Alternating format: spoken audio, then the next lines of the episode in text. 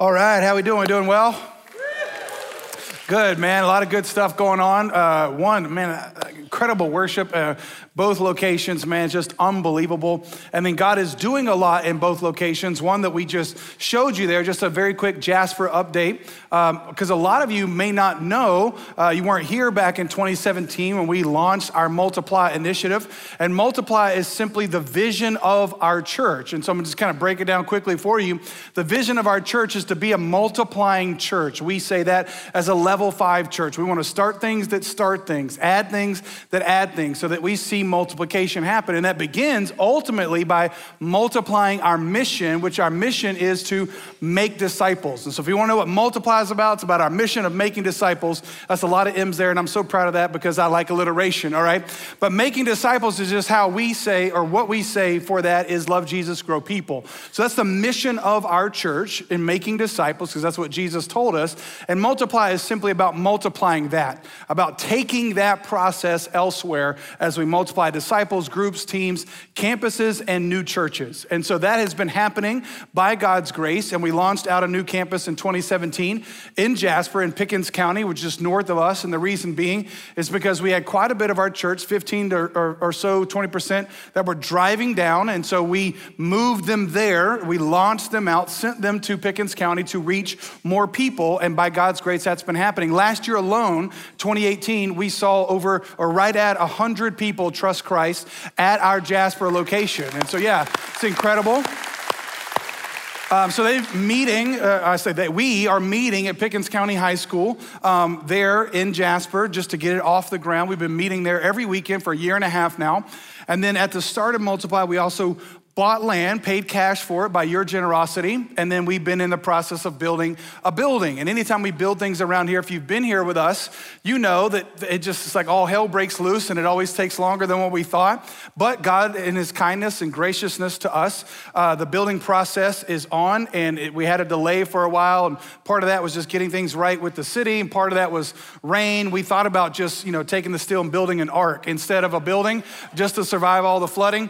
But by God's grace, now it's going up. And so we wanted to show you that, but also just have some real quick clips. I want to show you a couple more clips just in case you didn't see it or weren't paying attention, let's be honest, during church news. So here's a couple more clips of our Jasper building, the steel that's going up. This is actually the front of the facility here. So there'll be a whole front that's uh, on that. And this is where you will come into the lobby on both sides. The taller part's the auditorium. The other part there on the side is the kids building. And so those two both will have the front of the building there.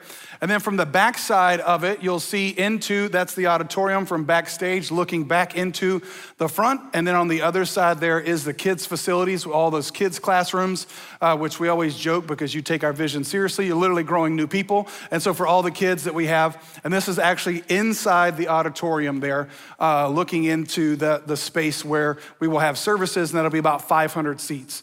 Uh, and so, by God's grace and your generosity, that has been going up. So, we want to remind you about that. One, if you do give to multiply, please continue to do so because of your generosity.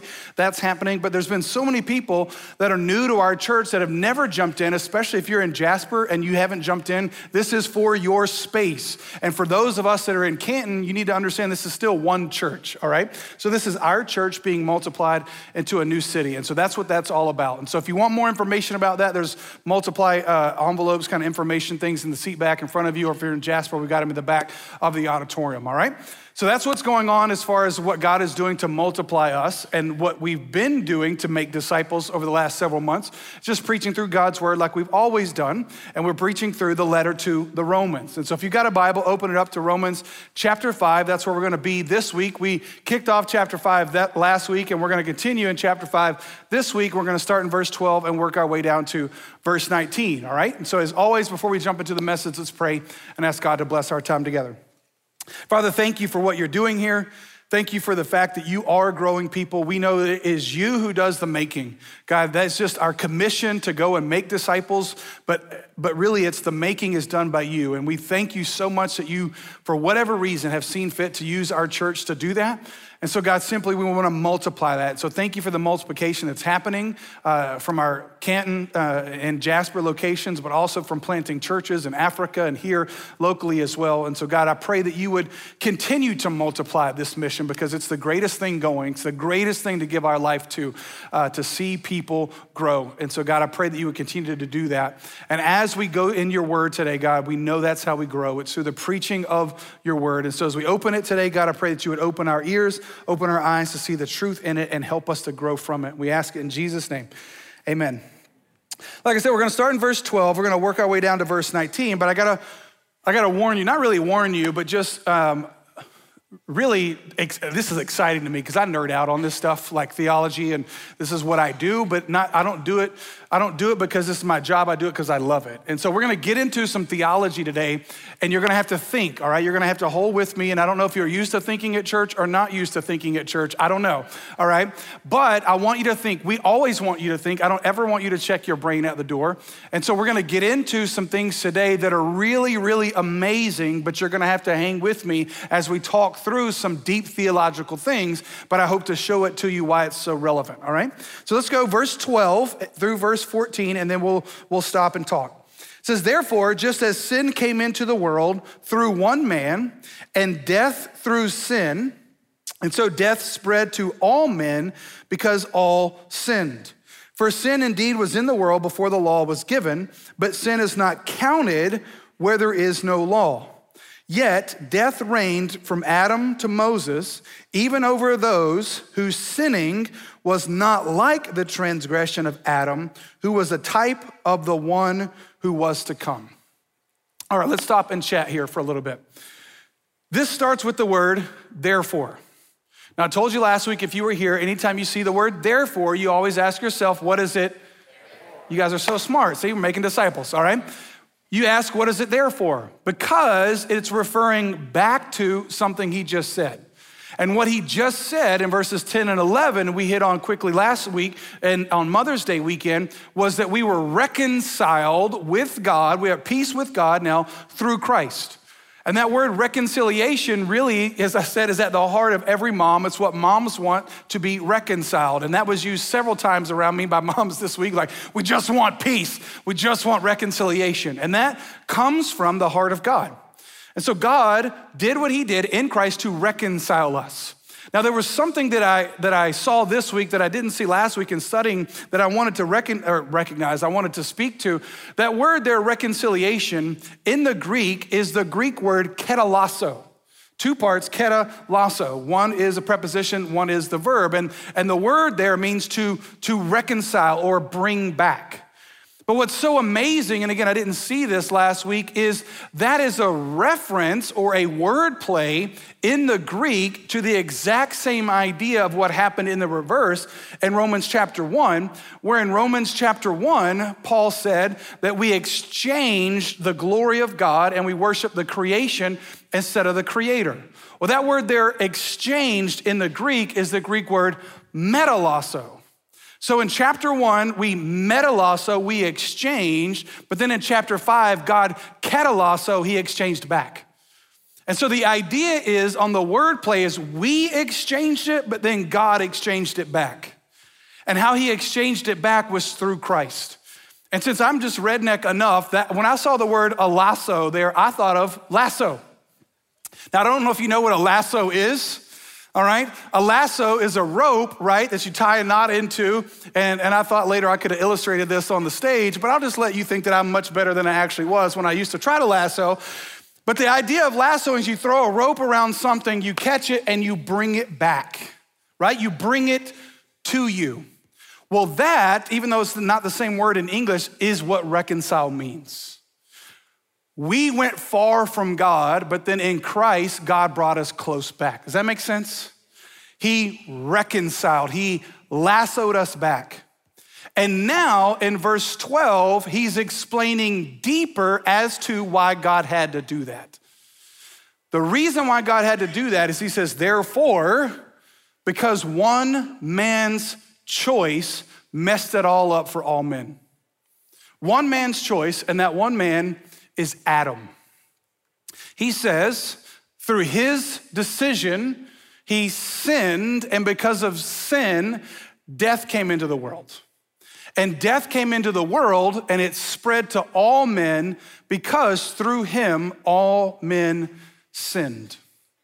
Now, here is what's called the doctrine of original sin. Now, we got to chat about this for a little bit because most of us, when we think about this, we don't like the fact that Adam messed it up for all of us.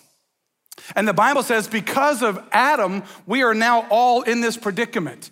And in Adam, we all sinned.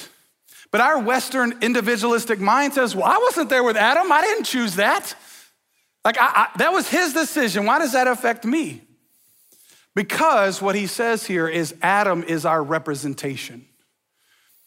This is a theological term called federal headship, and the word federal just simply means covenant. It means that we're in a covenant with Adam, and what Adam did, he did for all of us. It's the idea of representation. Now, we get this in the United States because our whole system of government is built upon the idea of representation. It's a government by the people, for the people, of the people. I always get those order wrong, but you know what I'm saying, all right? And the idea is our whole system of government was found upon the ability for people to govern themselves. However, when you have a government set up like that, you don't have a king, you don't have one person that's just making the decisions. The people are making the decisions. Well, there's over 300 million people in the United States. How do you get all 300 million together to make a decision? Like if we need to go to war, well, let's get all 300 million together and let's decide. No, that's impossible. So we came up with a system called representation. So we have representatives, right? We are the United States, and so that's a federalist system. So each state has a certain number of representatives, two parts, a little bit of political science lesson, right? Each state gets two senators, and then each state gets however many House representatives based upon the population. So what happens is we can't all get together and vote, so we select representatives to go vote for us. So we send them, hey, you're the representatives from Georgia, you're the representatives from Texas, you're the representatives from Florida. Go vote on behalf of us and represent us. That is the idea of what Adam is. Adam is our representative, and he voted. He made a decision, and he had a decision to make, unlike you and I. See, Adam had, now listen to me, I told you how to think. Adam had the ability to sin or not sin. Therefore, he had the ability to die or not die. You see what I'm saying? He had a choice. And his choice was to sin or not sin, to obey God or not obey God, or to die or not die. And those two obviously are inseparably linked. The, the Bible says God told him, if you choose to disobey, you're choosing death. So Adam chose, and you all know the story, he chose wrongly. He chose to sin. He chose to disobey. He exchanged the glory of the uncreated God for creation and picked that dead gum fruit on the tree, right? But ultimately, he was picking what his woman said, all right, which gotten a lot of men in trouble over the decades, all right? Not saying women, you are wrong. I'm just saying men are easily manipulated, all right? So, he chose wrongly. But again, ladies, it wasn't your fault. The Bible doesn't blame you, blames him. So he chose as our representative. And here's simply all that Paul is saying. Ever since he chose that, death has entered the world. And now, every other human being after him does not have the choice whether or not to die right? You don't get to choose that. Now, you can plastic surgery and Botox to death, right? But you're still dying. right? It's not a choice you get to make. Why? Because your representative chose for you. But this is where, again, the individualistic Western mindset says, well, I didn't choose him though. I didn't elect him to be my representative. Yeah, but God did. God chose him to be your representative. And the thought process, which is a fallacy, is what we think, well, I would have chosen differently. Really? Would you have? No, you wouldn't have. You would have chosen exactly like he chose. Why? Because in the heart of every human being is to have what you can't have, right? To want what you can't have. The worst, if you want your kid to want something, just tell them they can't have it. You can't have vegetables. Watch this, right? like, I know it doesn't work and everything, but you get the point. Adam had the ability to choose something that we just simply don't have. That's why he says here, his choice was unlike ours. And then he says, those who sin in a different way than he did. His sin had far more consequences in that he chose to sin and therefore he chose to die. So then every human being after him is represented in him in the sense that you don't get to choose whether or not you die. That choice is made for you. Here's another part you also don't get to choose whether you sin or not. Because the doctrine of original sin says this in the same way that he disrupted your choice into live or die, he disrupted your choice into sin or not sin. Now, you only have the ability to sin. You do not have the ability to not sin. This is why sinning comes so natural to you, right? Like you didn't have to have a, your mama or daddy didn't have to have a class to teach you how to sin, did they? They didn't have to teach you how to say the word mine. You came by it naturally because that's what you do. Sinners sin. So here's all that Paul's arguing. He's setting you up for the next section. He's saying Adam was our representative and he chose wrongly. And because of his choice, now we no longer get to choose whether we sin or don't sin or die or don't die. Now, everything in you, in your heart, can rail against that. Like, oh, I don't like that. I don't like that he represents me. And if you did that, you'd be failing to understand the rest of the Bible.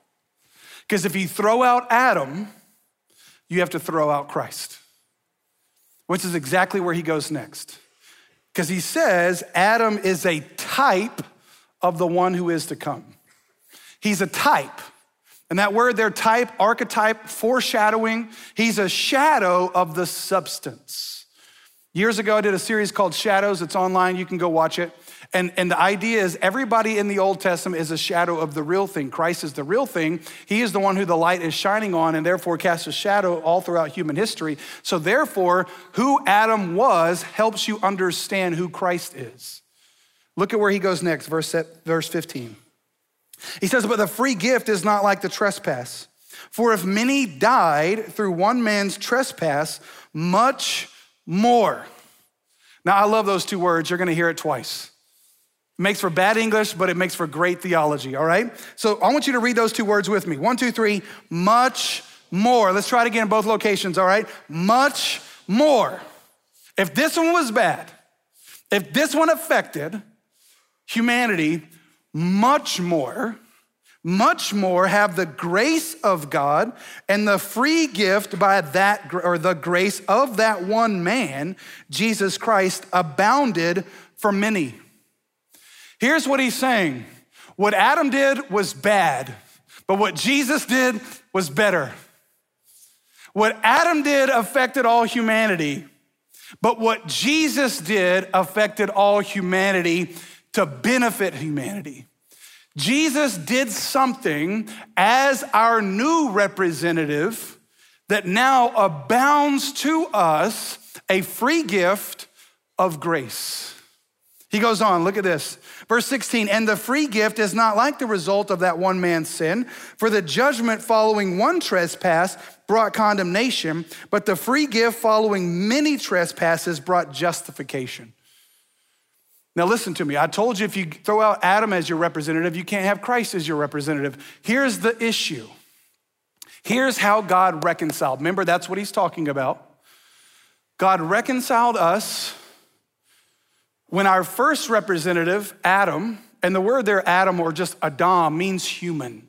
It wasn't just his name, he was the representative of all humanity. The first one had the ability to sin or not sin, die or not die, but he chose to sin, and therefore death came as a result. But God elected a new representative. See, if you didn't like the fact that God elected Adam on your behalf, then you will not like the fact that God elected Christ on your behalf. So God elects a new representative. He brings about a new human. And this human is like Adam, or better yet, Adam was like this human. What does that mean? Now, think with me here. Jesus Christ is the only other human being who, like Adam, had the ability to choose to sin or not sin, to die or not die. Why is that? Because Adam and Christ have God as their father. They're the only ones. They are the only humans throughout human history who had a direct bringing about in the flesh from God the Father. Every other human being is as a result of Adam's sin. So Christ shows up on the scene, and Christ has the ability to choose to sin or not sin, to die or not die. But here's what's crazy He chose differently. See, the first man chose what would benefit him, and in choosing what would benefit him, he brought death to the rest of us. The first representative acted like a lot of our political representatives act. You know what I'm saying? Like we elect them to represent us, and then as soon as they get to the state capital or the federal capital, they forget about us and make decisions that are best for them.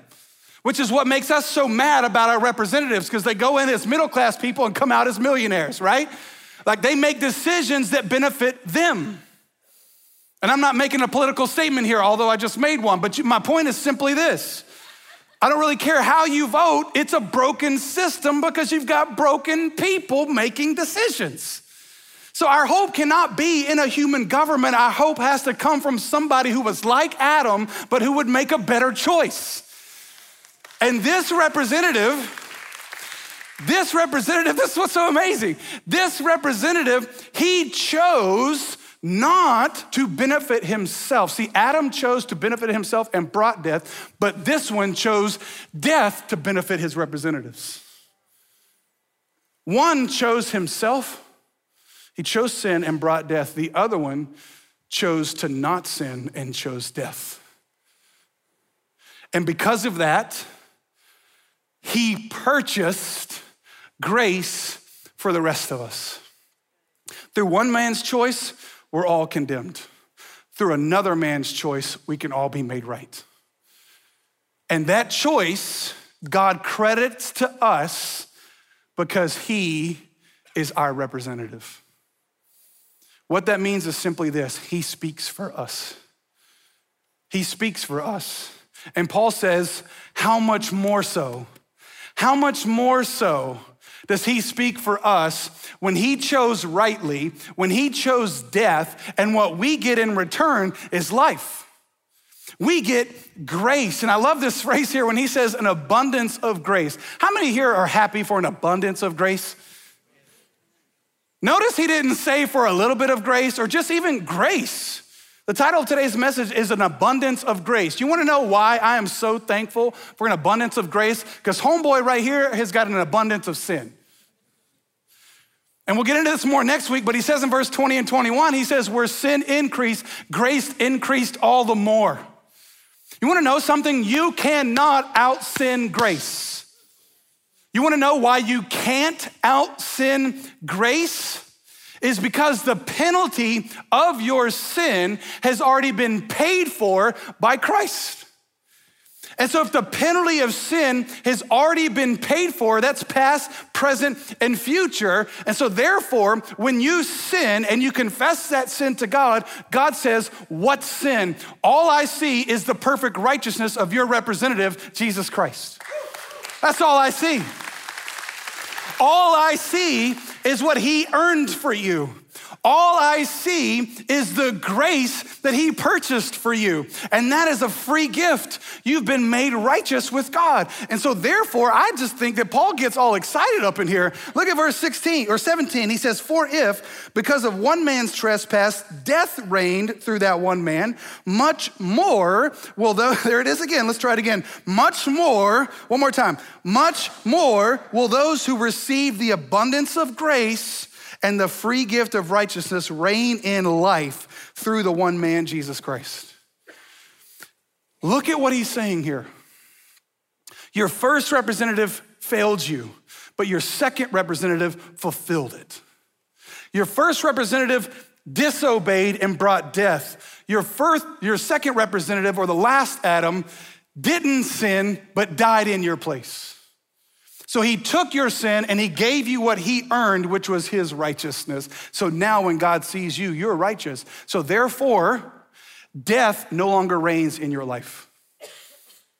See, death is a result of that one man's sin. But notice, see, Paul's contrasting here.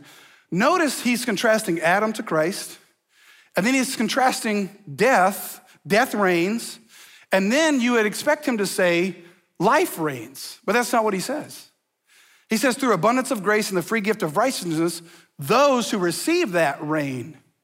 So life is not reigning, we are. Now, this is kind of a foreign concept to most Christians because of this.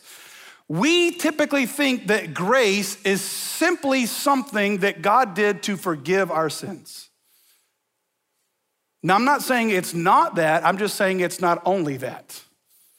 You know how we know this? You can write this down as a reference Titus 2. Titus 2 is verse 10 or 11, I can't remember. But Paul says to Titus, he says, Now the grace of God has appeared, saving us from our sins and training us to deny unrighteousness. And I love how the NIV, NIV says it, uh, helping us to say no to sin. So here's what grace does Grace doesn't just free you from the penalty of sin, grace now gives you power over sin. It's this is what the good news is far gooder than you thought. Again, bad English, great theology. See, we just think of grace as simply past tense. We don't see it as present reality. But that's not how Paul argues here. Paul says, now because of your representative Christ, you can reign in life. You wanna know what that means? Now listen to this. Before Jesus, you only had the ability to sin. You only had the ability to die. You did not have the ability to not sin, and you did not have the ability to not die. You weren't like Adam, you weren't like Jesus. But now, Jesus represents you. So what's true of him is now true of you. You wanna know what that means? Now, by the grace of God, you have the power to not sin. And one day, check this out. One day, when Christ returns, you will have the power to not die. Right now, you have the power to not sin. But when he returns and reconciles completely, you will have the power to not die. Said it another way, in heaven, you will be unable to sin and you will be unable to die. You will be greater than what Adam was. See, Adam had the ability still to sin, the ability to die. But now, because of Christ, one day you and I will no longer have the ability to sin, and we will no longer have the ability to die. And that's true of you now, in one sense, because of Christ, by grace. So here's what that means by grace, now you have the power to not sin. You are no longer what the Bible says a slave to sin. You still have a sinful nature? Yes. But now, by the grace of God that's poured out to you on a daily basis, you have the power to say no to that sin in a way that you never had without Christ. How do you now have the power to say no to sin? Because Christ said no to sin.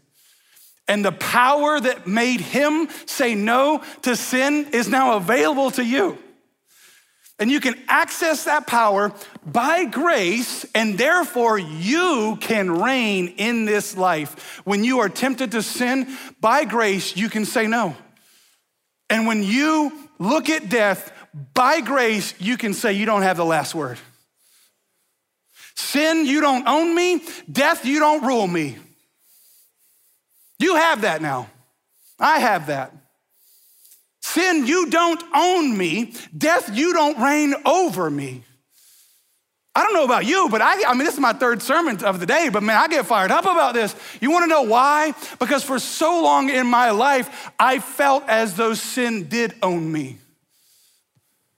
Even when I wanted to do right, I couldn't because I didn't have the power to.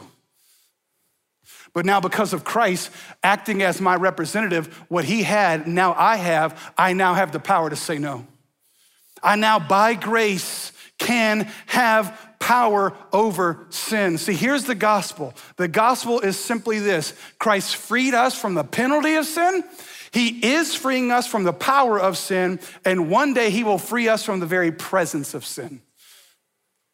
So, right now, by Christ, I have the ability to not sin. And one day when He returns, I will have the ability to not die. Now, what do you do with somebody who's not a victim and who's not afraid to die? How does that person live in the world? You think that person lives a little bit differently than most people? Yeah. This is why the people didn't know what to do with Paul. They're like, we're gonna kill you. And he's like, to die is gain. We're gonna throw you in prison. To suffer is with Christ. You can't touch a man like that. He ain't afraid of dying, and he for sure ain't afraid of suffering. Why? Because although he might be in prison, he ain't in prison in here. You can change my body, you can't change my soul. Come on now, I'm preaching up in here. You, you can enslave me physically, but you can't enslave me spiritually. My God can beat up your God.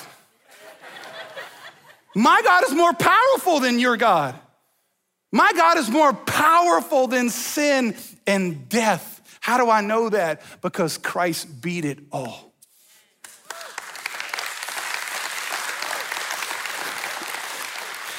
And if I'm in him, then he is my representative. And what's true about him is true about me. Last two verses, look at 18 and 19. Therefore, as one trespass, that, therefore, you know, as one trespass led to condemnation for all men, so one act of righteousness leads to justification and life for all men. For as by the one man's disobedience the many were made sinners, so by the one man's obedience, the many will be made righteous. That word there, made, means to designate. Adam, in Adam, we're all designated sinners because we were in him. He was our representative. But now in Christ, we're all designated righteous. We're designated we're marked. We have a new representative. And this representative did what no other human representative would have ever done chose the penalty for something they didn't do to benefit those who did do it. We can't even get our politicians to admit what they did do, much less admit something that they didn't do as though they did. If you're in Christ, that's your representative. That's who's gonna speak for you. So the question is simply this Who's your representative? And again, it's right at this point where the natural mind says, I'll represent myself. I mean, you're making me choose between Adam and Jesus. There's a third choice Me. You know what I would say to that? That's exactly what Adam would say. Because that's exactly what Adam did say. So at the end of the day, either death reigns or you reign in life through Christ. I don't know about you. That feels like a real easy decision to me. So, who's your representative? Let's pray.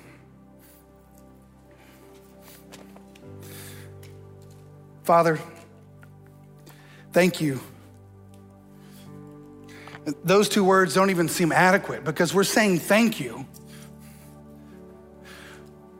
for not leaving us with a bad representative. You sent Christ. And even though Adam's sin was imputed to us, it's credited to us. Now, because of Christ, his righteousness is imputed to us, it's credited to us. There's no good news like this. So, God, thank you that you didn't leave us alone. But right back in Genesis 3, right after sin and death entered the world, you made a promise. You pronounced the gospel when you said the seed of a woman would come. And he did. In the likeness of human flesh, but the only other human being who has you as his father, who had the ability to sin or not sin, to die or not die, but he didn't choose what benefited himself. He chose what would benefit us. Because left to ourselves, God, we would never choose you.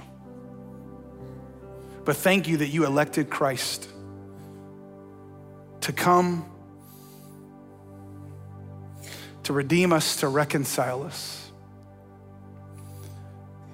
And in your grace, if we respond in faith, we will receive that reconciliation. So, God, I pray right now for everybody listening that you would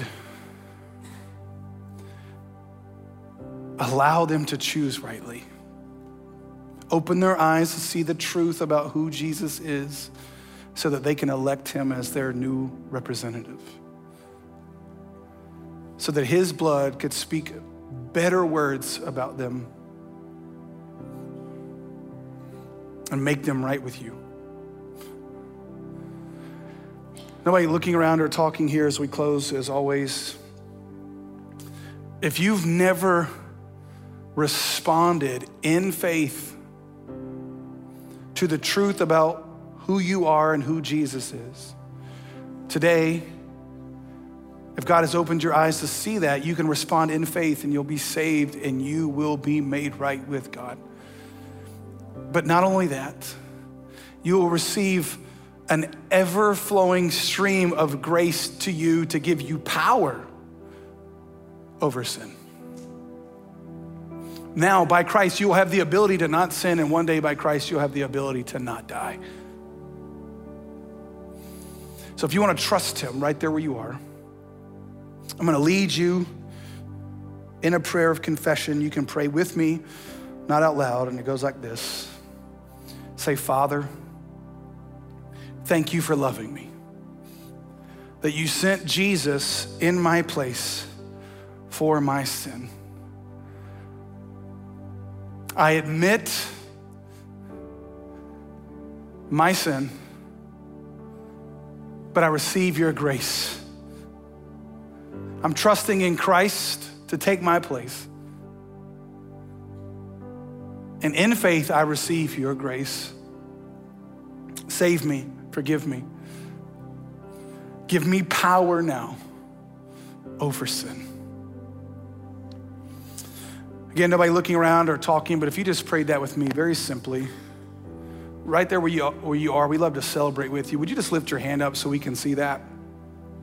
If Christ became your representative today, just lift it up. Thank you. Don't be ashamed, man. This is the best news ever. God now is your representative.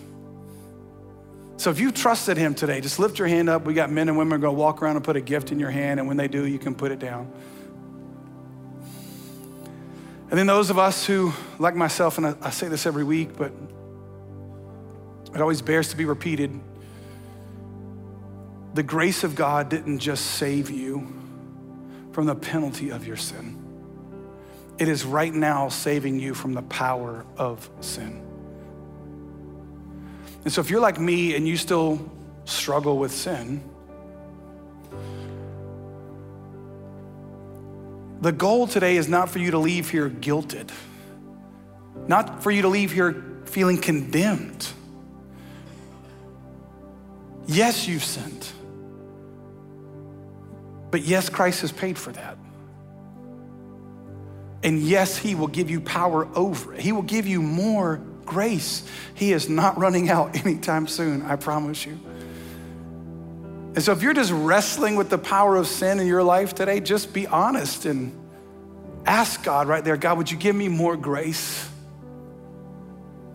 God has never asked you to do something that He wasn't intent on making it happen in you.